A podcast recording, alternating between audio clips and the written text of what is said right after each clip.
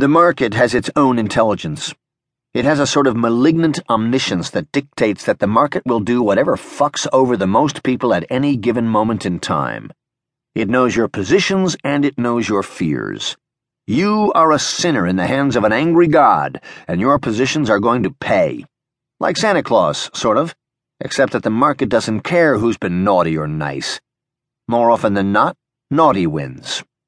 The market cares who is the most exposed, who is the most out over his skis, and who has taken the most risk at any given moment. And once the market has ascertained the point of maximum pain, it will move violently in that direction, causing the greatest number of people to lose the most money. It was moving that way for me today, having just been lifted on 2 million shares of IWM an exchange traded fund that tracks the fortunes of small capitalization stocks. The perpetrator this time was Spartacus, a monstrous hedge fund that managed billions of dollars in assets run by only a dozen men and boys.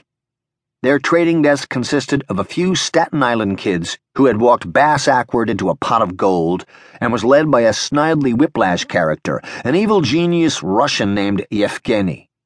Yevgeny was rumored to have earned $50 million last year by picking off slowpoke retard ETF traders like me, hoovering money out of my P&L and into his in a brutal daily transfer of wealth. Yevgeny didn't give a damn that he was trading small cap stocks. He didn't have an opinion as to whether small cap stocks would outperform large cap stocks on an economic basis. He was not making a strategic investment for the fund. For all he knew, he was trading May wheat. He cared about small cap only because it moved more than large cap. It was more volatile, and with greater volatility comes more opportunities to fuck people over. His trade was causing about $170 million to be rammed into 2,000 tiny stocks, increasing the price of each of them by about 0.2%, getting 2,000 CEOs momentarily excited for their company's prospects as they watched their tickers turn green on Yahoo Finance. That is, until Yevgeny decided to turn around and sell. This particular trade was already turning into a shit show. Because when the fastidious, obsessive sales trader, Andrew Duke, quoted me, I thought I heard him ask for a price on one million shares. When the ticket arrived electronically on my screen, it read twice as much. I knew I was in big trouble. I had lost $140,000 before I'd even printed the trade, given that the ETF had rallied several cents, and being short 2 million shares, I was losing $20,000 a tick. This was going to be an exercise in stuffing 10 pounds of shit into a 5 pound bag. DC and I looked at each other. We had been working together long enough to be able to communicate by visual semaphore. When I first met DC, I didn't like him. He was one of those perfect Ivy League mannequins, all J. Crew and hair helmet. He was also a Garden City guy.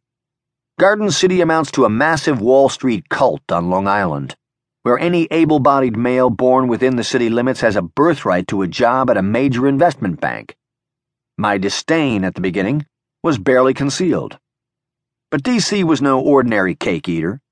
He was literally perhaps the best lacrosse player in the country at five nine, generously, and 150 pounds, you wouldn't figure him to be the world's greatest athlete. He barely lifted weights and managed only the occasional run around Central Park.